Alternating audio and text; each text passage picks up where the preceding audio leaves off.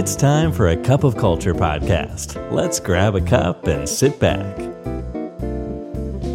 ได้เวลาจิบกาแฟคุยกันเรื่องวัฒนธรรมองค์กรกับ A Cup of Culture แล้วนะครับ สวัสดีครับ ขอต้อนรับคุณผู้ฟังเข้าสู่กาแฟแก้วที่ 371 วันนี้อยู่กับผมจุลดิตดิษยานันท์นะครับ ในตอนที่แล้วเราพูดกันถึงว่า Microsoft เนี่ยได้ก้าวข้ามจากคำว่า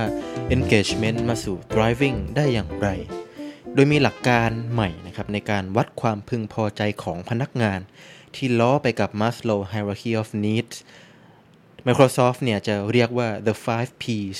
ว่าด้วย 5 มิติแห่งความพึงพอใจของพนักงาน ได้แก่ pay perks people pride และ purpose นะครับ โดยเมื่อนำมาตรชีวัดใหม่นี้ไปสำรวจความพึงพอใจของพนักงานเนี่ยก็ได้ผลลัพธ์เฉลี่ยอยู่ที่ 77%จากเต็มร้อยที่เราได้ทิ้งท้ายกันไว้ในตอนที่แล้วนะครับ แต่งานของ People Analytics Team เนี่ยก็ไม่ได้จบอยู่แค่นั้นนะครับ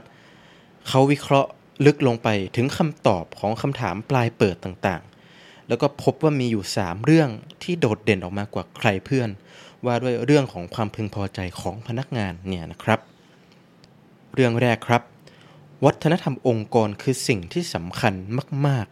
ๆ เชื่อหรือไม่ครับว่าทั้งพนักงานที่รู้สึกเต็มเปี่ยมไปด้วยพลังและแรงบันดาลใจในการทำงาน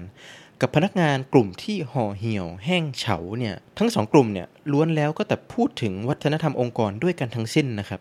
เพียงแต่ว่าในบริบทที่ต่างกันออกไปโดยสิ้นเชิง พนักงานกลุ่มแรกเนี่ยกลุ่มที่มีความสุขกลุ่มที่ thriving เนี่ย พูดย้ำๆในแบบสอบถามถึงสภาพแวดล้อมที่เต็มไปด้วยความร่วมมือ collaborative environment ตลอดจนว่าเขาแล้วก็เพื่อนร่วมงานเนี่ยมีทีมเวิร์กที่ยอดเยี่ยมอย่างไร สนับสนุนกันและกันได้เป็นอย่างดีแค่ไหน ทั้งยังพูดถึงเรื่องของอิสระและก็ความยืดหยุ่นในการทำงานสำคัญที่สุดเลยก็คือสภาพแวดล้อมที่อนุญาตให้ทุกคนเนี่ยได้พูดในสิ่งที่คิดอย่างตรงไปตรงมา ไม่กลัวที่จะถูกตัดสิน แล้วก็มุ่งเน้นที่วิธีการแก้ไขปัญหาอย่างแท้จริง ในทางตรงกันข้ามนะครับ พนักงานกลุ่มที่ 2 ที่ไม่ driving เนี่ยพูดถึงอย่างมากเกี่ยวกับระบบงานแบบไซโล แบบมีลำดับขั้นตอนซับซ้อน ปราศจากซึ่งความร่วมมือแทบทุกคนเนี่ยเปรียบตนเองเป็นเหมือน หนูถีบจักรที่มาทำงานให้เสร็จไปวันๆเท่านั้น เรื่องที่ 2 ครับ ผู้จัดการเนี่ยคือผู้เล่นคนสำคัญที่สุดเลยในการที่จะทำให้พนักงานเนเกิดความพึงพอใจต่องานที่ตนเองทำในองค์กรที่ตนเองอยู่ หนึ่งในมาตรชี้วัดที่แสดงให้เห็นว่าพนักงานพึงพอใจกับชีวิตประจำวันของตนเองในบริษัทหรือไม่นั้นเนี่ยก็คือผู้จัดการหรือหัวหน้างานเนี่ยนะครับ มีบทบาทสำคัญมากเลยในการนำทางพนักงาน ไปสู่เส้นทางของความเจริญรุ่งเรืองท่ามกลางความไม่แน่นอนในปัจจุบัน ซึ่ง Microsoft เองเนี่ยก็ให้ความสำคัญกับบทบาทของตำแหน่งผู้จัดการมาอย่างยาวนานนะครับ และคะแนนประเมินโดยอิงจาก The 5P เนี่ยก็ยืนยันเช่นนั้น เช่นเดิม ผู้จัดการปฏิบัติต่อฉันด้วยความให้เกียรติและเคารพ statement นี้ได้คะแนนเฉลี่ยจากพนักงานทั้งองค์กรสูงถึง 93%สูงมากนะครับ นั่นหมายความว่าพนักงานเกือบทั้งหมดในทุกภาคส่วน กาช่องเห็นด้วยเป็นอย่างยิ่งหรือ strongly agree กับข้อเท็จจริงในแบบสอบถามนี้ นอกจากนี้คะแนนความพึงพอใจต่อตัวหัวหน้างานในมิติอื่นๆ ก็สูงไม่แพ้กัน เช่น ฉันมีความมั่นใจในศักยภาพและฝีมือของผู้จัดการ ที่ได้คะแนนเฉลี่ยสูงกว่า 87%หรือผู้จัดการสนับสนุนให้ฉันได้เติบโตในสายอาชีพให้ฉันได้ก้าวหน้าที่ 85%ตามลำดับนะครับ ภารกิจของ Microsoft ก็ไม่ได้จบแต่เพียงเท่านี้แม้ว่าคะแนนความพึงพอใจในด้านหัวหน้างานเนี่ยจะสูงมากแล้วนะครับ เพราะองค์กรเนี่ย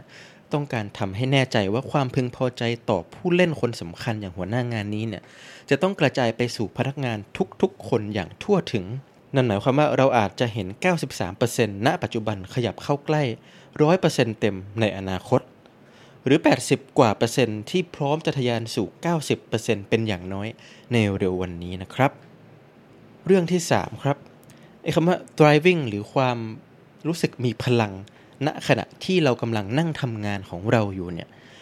มันคือคนละเรื่องกับคำว่า work life balance หรือสมดุลของงานแล้วก็ชีวิตส่วนตัวนะครับ thriving เนี่ยหมายถึงความฮึกเหิม เต็มเปี่ยมไปด้วยพลัง work life balance เนี่ยก็อย่างที่เกริ่นไปเมื่อสักครู่นี้ว่า มันคือเรื่องของสัดส่วนของเวลางานกับเวลาส่วนตัวมากกว่า เพราะจากผลสำรวจแสดงให้เห็นแล้วว่า พนักงานที่มี thriving score สูงเนี่ย บางคนก็มีคะแนน work life balance น้อยมาก คือให้คะแนน work life balance ของตัวเองเนี่ยน้อย ในทางตรงกันข้ามพนักงานที่รู้สึกว่าตัวเองบริหาร work life balance ได้อย่างดีเยี่ยมเนี่ย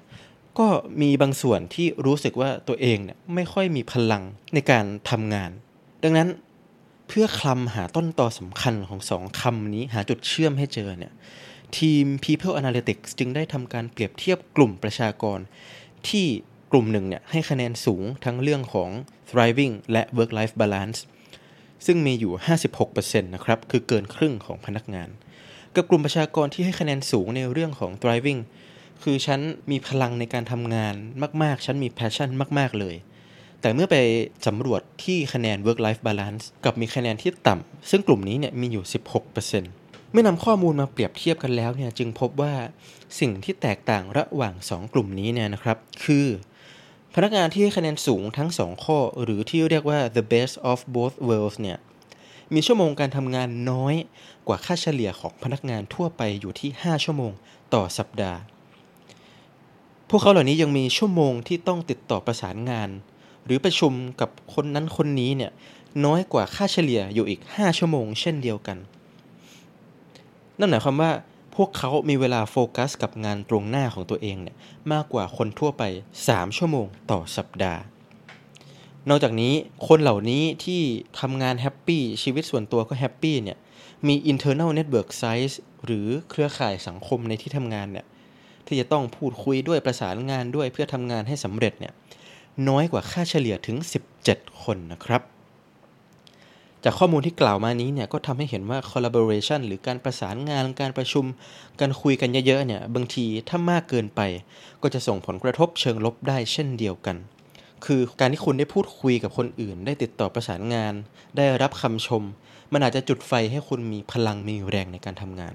ก็อย่างที่พูดไปนะครับ collaboration ที่มากเกินไปเนี่ยก็จะส่งผลกระทบเชิงลบ คือประชุมถี่จนไม่มีเวลาทำงานของตัวเองให้ดี สุดท้ายก็ต้องนำเวลาส่วนตัวมาสะสางงานคงค้าง จนเสีย work life balance ในที่สุด จึงเป็นเรื่องสำคัญที่ทั้งตัวเราและคนในทีมจะต้องบริหารเวลาที่ใช้ร่วมกันอย่างพอดี ไม่มากหรือน้อยจนเกินไป เพราะเรื่องนี้ส่งผลต่อชีวิตการทำงานของเรา ได้อย่างคาดไม่ถึงเลยทีเดียวนะครับ นี้กาแฟหมดแก้วแล้วนะครับ อย่าลืมนะครับไม่ว่าเราจะตั้งใจหรือไม่ก็ตาม วัฒนธรรมองค์กรก็จะเกิดขึ้นอยู่ดี แล้วทำไมเราไม่มาออกแบบ และสร้างวัฒนธรรมองค์กรที่เราอยากเห็นกันล่ะครับ ขอบคุณครับ And that's today's Cup of Culture. See you again next time.